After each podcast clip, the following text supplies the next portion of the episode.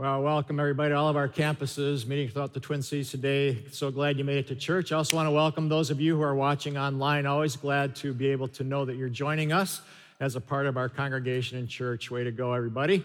Uh, we are in a series called My Flippin' Family because no matter how great your family might be, every family is a little nuts. Every family is, I think, and it doesn't help that we are in the season of boredom, especially in Minnesota. January is terrible. The Vikings lost, so no dilly dilly to that. Uh, February's got nothing but Valentine's Day, which is usually a disappointment. And you know, you've seen just about every episode of on HGTV at least twice, at least we have. So winter's tough on everybody. And today's message is called Love It or List It. Love it or list it because some of you are married or thinking of marriage, but you've got a sinking feeling that maybe you made a mistake. Maybe instead of candlelit dinners, your shining knight now sits on the couch, elbow deep in a bag of Doritos every night, or she comes to bed with four layers of flannel. It's just brutal. Or maybe, you know, maybe it's too crowded in your marriage. Maybe you thought you were getting a spouse, what you got was their whole wacky family. Maybe you don't know what it is, but you've drifted apart and you're actually wondering if you should love it or list it, if you should learn to love your spouse again or just kind of call it quits. Today I'm addressing the difficult topic of divorce because nobody plans on divorce, but it happens to half of all married couples. And while it's not the unforgivable sin, the losses associated with divorce are absolutely enormous. And if you think it can never happen to you, be careful of that. Uh, several years ago, my wife and I enjoyed a day off walking the dog together and doing some things around the house. But around rush hour, we decided to go to Walgreens to get our passport photos taken, refreshed. But the problem with this particular Walgreens near White Bear Lake, Minnesota, is you can get into the parking lot, but you can't get out of it. I mean, one exit is one way, but if you go around the McDonald's by Tires Plus, you can exit either way, but it's almost impossible. I mean, you have to navigate about six different traffic patterns without getting T boned or rammed from the guy behind you who should have been in anger management. And as I sat there, I began to sweat at this intersection trying to get out into traffic. And my wife and I had different opinions about which way to go, and we started to argue. She said, You should have gone that way. I said, That's the same way as this way, only this way is shorter. She said, I didn't mean that way. I meant around McDonald's. I said, I know what you meant. And it all ends up in the same place, only this way is shorter. And we did that the whole way home. We argued the whole way home. And we went from loving each other to having thoughts like, why did I marry this person? Or why do I feel like pushing this person out the door while the car is still moving? And about a mile from home, I thought, this is why people get divorced. Divorce does not begin with an affair, divorce begins at Walgreens. That's where divorce begins. But then I had this thought I thought, Bob, why don't you just apologize? Why don't you just drop it? Why don't you say you're sorry and move toward her with kindness? And the answer is, I didn't, didn't wanna. I just, I didn't wanna.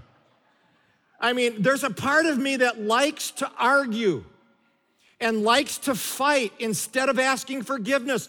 Even though I know those things lead to isolation and hurt, I sometimes actually choose to argue and fight instead of love and forgive. And it's just sin. It's sin that lives within me and every one of you. We're all sinners. But there, there is a crossroad when you get into an argument like that in every relationship, whether it's just with friends or with your spouse or whoever it is, there is a crossroad that you come to, and you must make a choice to either move toward that person or further away from that person. Now, thankfully, on that day, we moved toward each other. We didn't say anything. By the way, when you're in an argument like that, sometimes you don't have to say anything. You don't have to dissect everything. Why did why do you say? Why do you say? Let's review I mean, just drop it. Sometimes you just need to move toward each other, and that's what we did. We, we just stood in the kitchen, we hugged, didn't say a word, and that was the first step toward restoration. But I wonder today, how many of you are stuck at Walgreens? Or you've let your emotions grow towards someone at work because, unlike your spouse, you know, they pay attention to you, they notice you, they make you feel special. Gang, I can tell you, nobody suddenly wakes up one day and wants a divorce. It doesn't happen like that. A married woman doesn't suddenly want to leave her husband for another man. A married man doesn't suddenly just fall into bed with another woman. When a marriage ends, it doesn't happen in a single day. It dies from a thousand little wounds that go unnoticed until hearts that were once soft and warm grow cold and calloused. And I'm telling you, when a marriage dies, it's one of the saddest things in the world.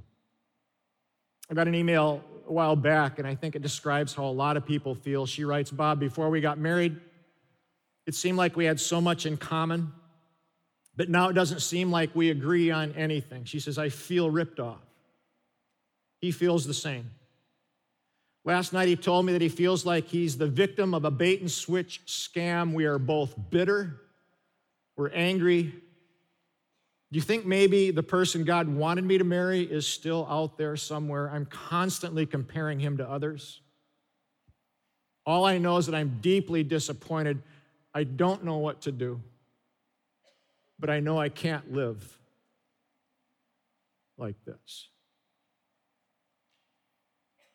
They didn't plan that. They were in love at one time. And I think most people want to go through life together with someone they love. Most people want to buy a home together, raise a family together, build memories grow together as a loving family. The problem is, many people are stuck at Walgreens. And instead of doing what's necessary to restore their marriage, like forgiving each other, overlooking each other's faults, and pushing through hard times, they decide to do this. And, and you've heard this phrase they decide to just follow their feelings. You ever heard that? Some people decide just to, I'm just going to follow my feelings. But again, can I tell you, feelings are terrible decision makers. If my wife and I made decisions based on how we felt, we'd have been divorced a long time ago, 100 times over. If we made decisions based on how we felt, I would rarely go to work if I made decisions based on how I felt. I would never exercise. I hate exercising. I would overeat all the time. I would overspend. I would never apologize because I have never felt like apologizing once in my life. You will never feel like apologizing. That's a choice. Behavior. If I made a decision, if I made decisions based on how I felt, I would be an unemployed, divorced, bald little man. because feelings are terrible, terrible decision makers, but that's how many people live their lives. I'm going to follow my feelings. So, in the few minutes we have today, I want to touch on three realities cost of divorce, prevention, and recovery. Cost because the losses associated with divorce are so deep. I want to do my very best to urge you to do whatever you can to avoid it. Prevention because divorce can be prevented, but it takes a lot of work. Marriage is a lot of work every single day. And recovery because if you've already been through it, you don't have to live the rest of your life feeling like a failure. God loves you you've been divorced, you need to know God loves you. God is for you. God still has a plan and a purpose for your life. But I want to talk about the cost for a little bit. There's a cost to divorce. And I, I think what's dangerous in many relationships is that when you're in the middle of a bad marriage, you're, you're really not thinking about the cost of the divorce because you're so tired of fighting you think anything would be better than this. Many people in a distressed marriage think if they could just get out of this thing, it would relieve the stress in their life and give them a fresh start. And that is often untrue.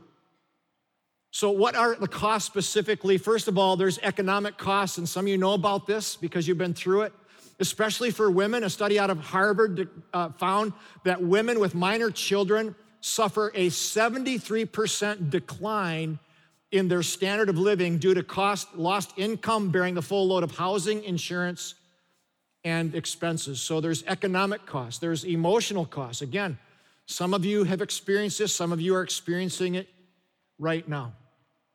Last week, I sat in the office of one of our staff whose divorce hit him so hard that a year and a half later, the emotions and tears are still right there. He said, Bob, I had no idea how deep this would be. He said, You discover new layers of loss and pain every single day. Our divorce was fairly amicable, he said, but our feelings of resentments and, resentment and hopelessness had gotten so big, you begin to think if we just end this, it'll get better. But he said, It's not always better. I deal with intense loneliness. He said we liked the same TV shows, we ate together, we loved our dog together, and had a history that no other person can replace. He said even when things were at their worst, we, we actually we still had each other. As he talked, you know, the tears came, and I, I, I could see the sadness in his eyes. He said, I even sometimes miss the things that drove me nuts about her. But when it's so bad, you get into this fog where you think there's only one way out. And then he said this Bob, please tell the people that it might be horrible right now, but fight through it. Get help. Give it one more year or two or three and trust that God will help you rediscover what you once had because what you end up losing, he said, is unimaginable. So there's emotional costs, and finally, there's family costs. And again, some of you know about this. Every once in a while, in our own family, we'll talk about what would it have been like if our marriage didn't survive? And we, we can barely contain that idea in our heads. And we talk to the kids about this. And especially if I was the cause, if I had done something foolish or stupid or selfish, it would inflict a wound on my wife's soul that she would never recover from, and, and my own soul. It would shake our kids to the core. My son has told me that he respects me more than anybody on the planet. And a big part of that is my faithfulness to his mom, my wife. That'd be gone. It would shatter my daughter's heart in such a way she would never recover. Um, it would cause her to wonder if my own dad can't stay true. Can any man be trusted, including my own husband?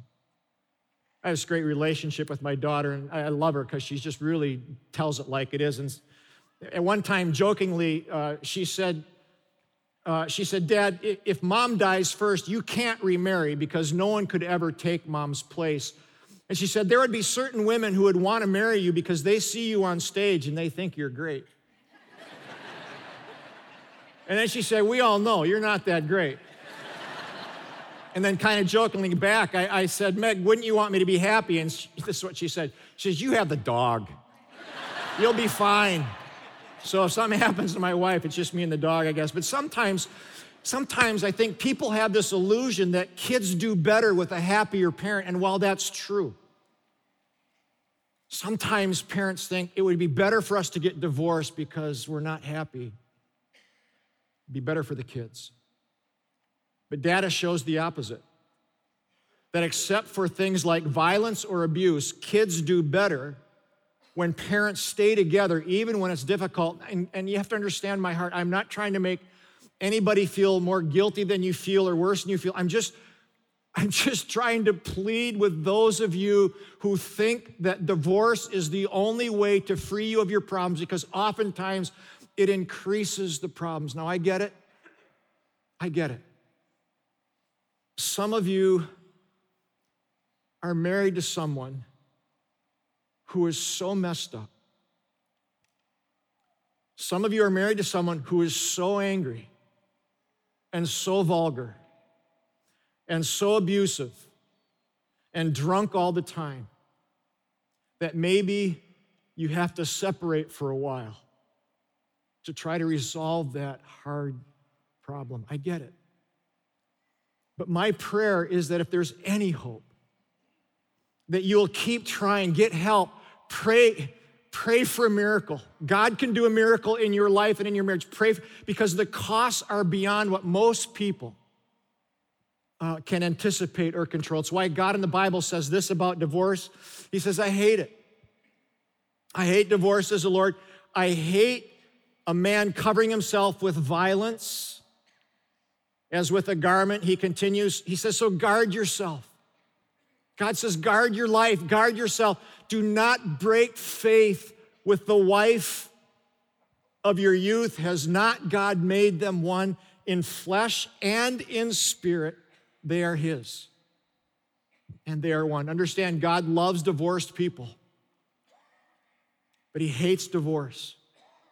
Because when two people come together in marriage and share the most intimate, private, sacred part of who they are with each other, the Bible says they actually become one in flesh and in spirit. There is this union, there is this fusing together of two lives, physically and spiritually. And when children are born, they bear the essence of that oneness that God designed for all families. It's why, it's why when divorce happens, it hurts so much.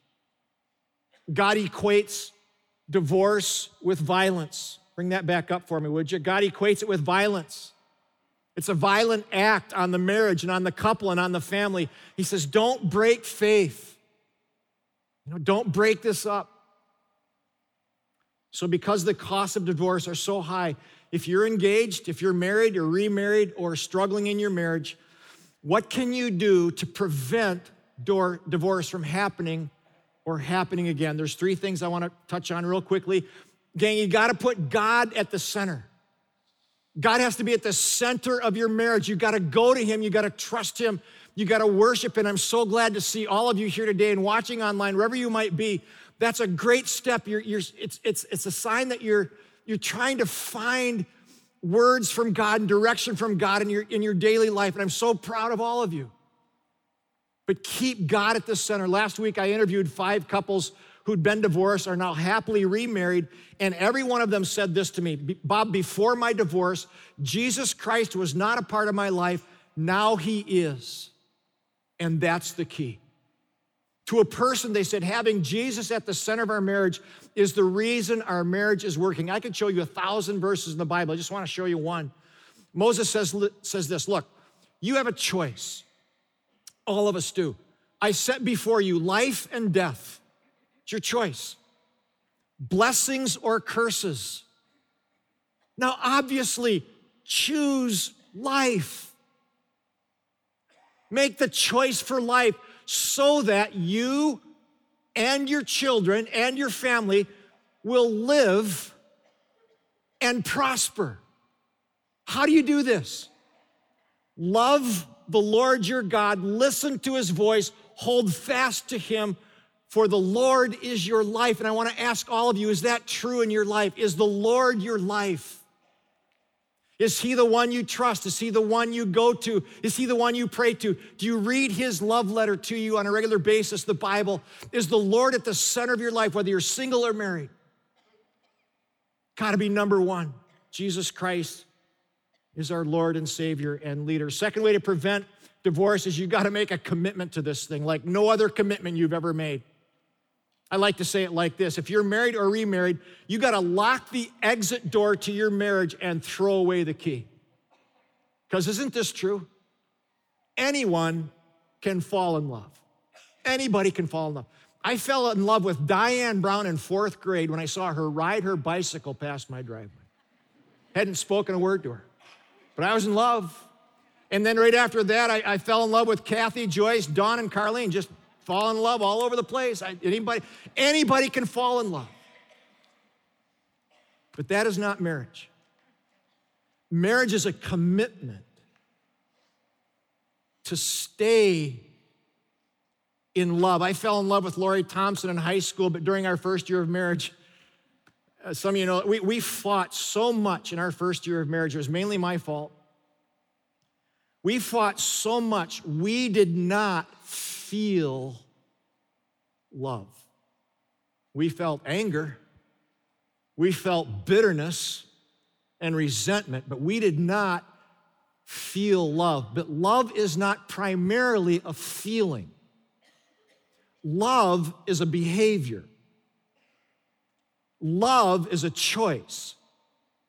I've never felt like forgiving someone. Love is for choosing to forgive, it's a behavior. Love is a commitment that says, for better or for worse, we're gonna find a way to get through this. And I'm telling you, in our marriage, in our first year, that single commitment, not a feeling, that single commitment saved our marriage and gave us the time we needed to work through our problems. So if you go into marriage thinking, if this doesn't work, we'll just split up, it's not gonna work because every single marriage has problems. What you need to say is this this is really bad right now, but divorce is not an option. Divorce is off the table. We can't split up because we locked the exit door to our marriage. We threw away the key. We don't even know where the key is. So, our only option is to get help, figure this out, and find a way to rediscover what we once had. Jesus said it this way what God has brought together. What God has brought together, God is involved in this. Let nobody, not you, not your spouse, let nobody separate this, hoping that with God's help, you will restore your marriage. Again, there's exceptions. Bible says if there's adultery or abandonment or severe abuse, divorce is permissible. But 80% of those who get divorced say they regret it and would remarry their former spouse if given the chance. They just bailed too soon. So you got to commit and lock the exit door. Final way to prevent divorce, you got to eliminate all other temptations. So key. Eliminate all our temptations because when people encounter problems in their marriage, they often begin looking outside their marriage for intimacy, for warmth. And I'm telling you, if you start doing that, if you're married, if you start looking outside your marriage for intimacy, that's trouble. You are one touch, one hug, one text away from destroying your marriage. And no, no one's immune to this. Job said it this way because of this, this risk, Job made a covenant with his eyes. He says, I made a covenant to never look lustfully. So I don't trust even my eyes. I'm not even gonna look lustfully at another woman. Proverbs says it this way anyone who goes near her door is doomed. Don't even get near it. Sometimes I'll stand in front of our staff of 300 staff and I'll draw a big line on the chalkboard. I just draw a single line down the middle and I'll say, gang, here's the line. Don't even get near it if you're married, because if you get near that line, your emotions will almost always override your intellect. Your emotions will kick in, and I've seen smarter people than me cross that line and destroy their marriage. You might not believe this. You might not believe this, but the secret to increasing or restoring the intimacy in your marriage, you ready for this? Here's the secret eliminate all other temptations and focus exclusively on each other. And some of you are saying, You gotta be kidding me. Bob, you don't know who I'm married to. And you're right, I don't. And, I, and by the way, we're, we're all sinners. Have I said that before? We all are. We all have issues that we have to work through and get through. And I know some of it is very severe and, and you need counseling and help. But I'm telling you, the way you restore intimacy and warmth and that thing that you once had, you've got to eliminate all other temptations, all other options, all other people with regard to, you know, the sexuality part and focus exclusively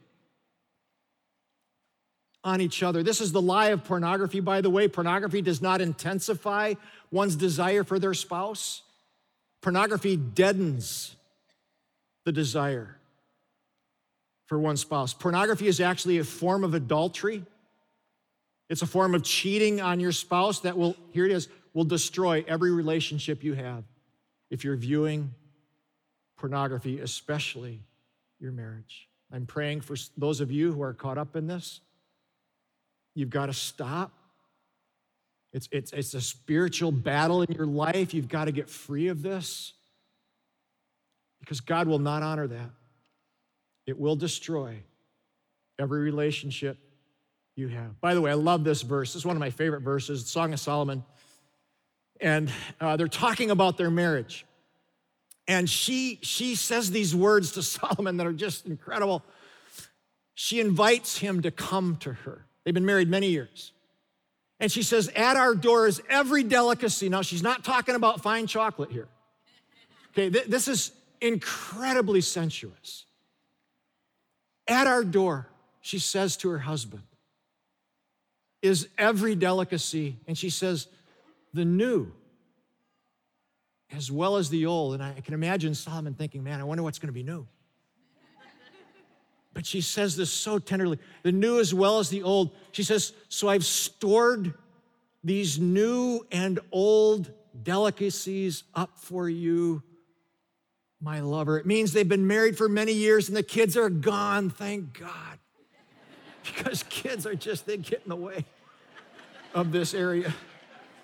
They've been married many years, but he says they, they've discovered new ways among the old ways of enjoying and satisfying each other. I think he's trying to say that great sex begins at 60. Can I say that in church?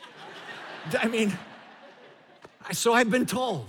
Okay, I mean, it just, he's saying that there's, there's, but here's what I want you to know you've got to get past these frustrating, confusing, jealousy years, you know, the first years in marriage, and it's just like, ah, what's going on? We can't connect it, you know, and there's this, this, just this frustration.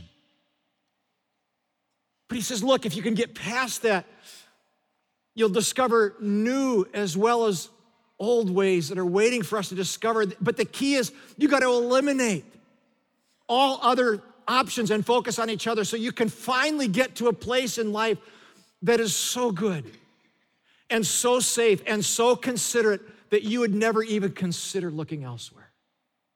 Gang, if you're struggling right now, can I tell you, it gets better. It does. But you got to fight through. But now a word about restoration, because many of you have lost your marriage.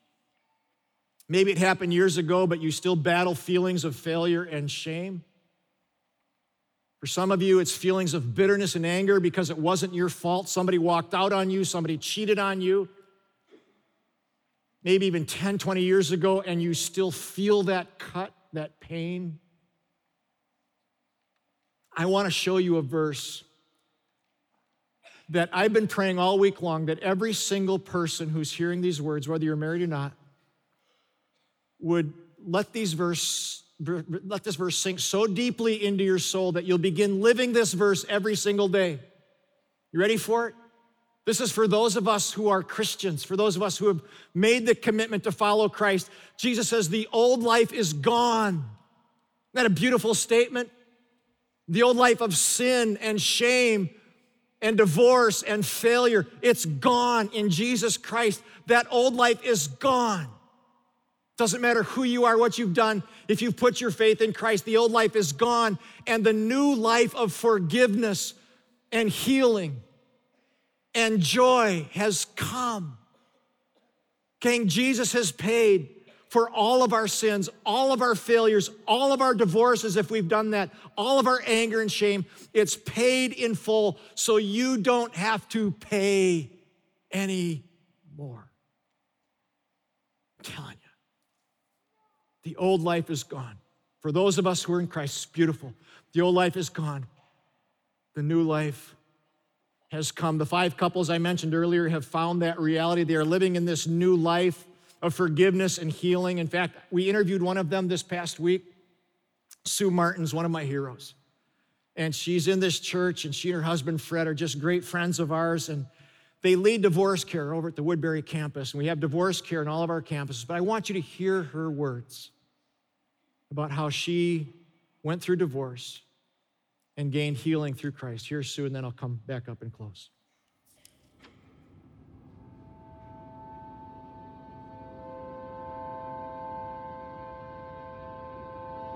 I know what it's like to feel alone, to feel not valued, and to feel like you're in a marriage separately from the other person. And I know that it's very painful, and I know that it sometimes can feel really hopeless. In 1997, after 25 years of marriage, my husband and I got a divorce. I was really angry and very sad and just wanted to give up. I just could not work at it any longer. I felt like I'd given everything that I had and I just could not continue. I have three boys, and they were 12, 14, and 18 at the time that we had our separation. I was definitely worried about them. They didn't want to get caught in the middle, but I think they felt that way many times. My third son did have a lot of struggles. He was only 12. I really think he took the toll for all of the other boys. Even after all these years, I have prayed every single day and every single night, asking God to help him heal to the point where we can have a healthy relationship. God hates divorce. And I know that it leaves scars within us. But God is a loving God and a forgiving God, and there is redemption. After my separation, my youngest sister and her husband had just been invited to Eaglebrook, so they invited me to come and visit. Uh, I just could not get enough. So uh, I just was so excited about this new experience. And a couple weeks later, I was at church, and in the little bulletin that they handed out at that time, it showed that they were going to be offering a divorce care group. Divorce care is absolutely amazing, and a big part is focusing on hope and healing. I felt so convicted with every topic um, of how badly I dealt with many of those areas. And I told myself at that time that I couldn't change what I had done, but I would hope that this would help me help others to do things in a better way.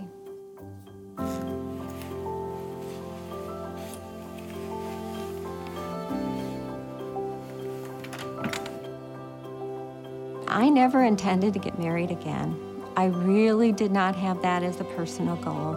So for about 10 years, I didn't really date. Then I got connected to Fred. He had been divorced too. And uh, we started dating, and then eventually we got married. And we have a very peaceful, loving, caring marriage. It doesn't mean that there aren't ever struggles because every marriage is going to give you some struggles, but we work them through. And it's a joy to be able to be the authentic people that you are and still be loved and to have the kind of fun that we have in our life.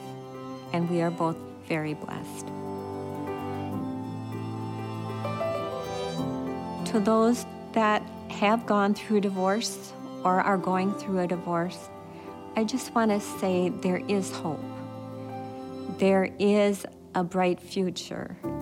God loves you with his whole heart. He loves you just the way you are, and he accepts you just as you are.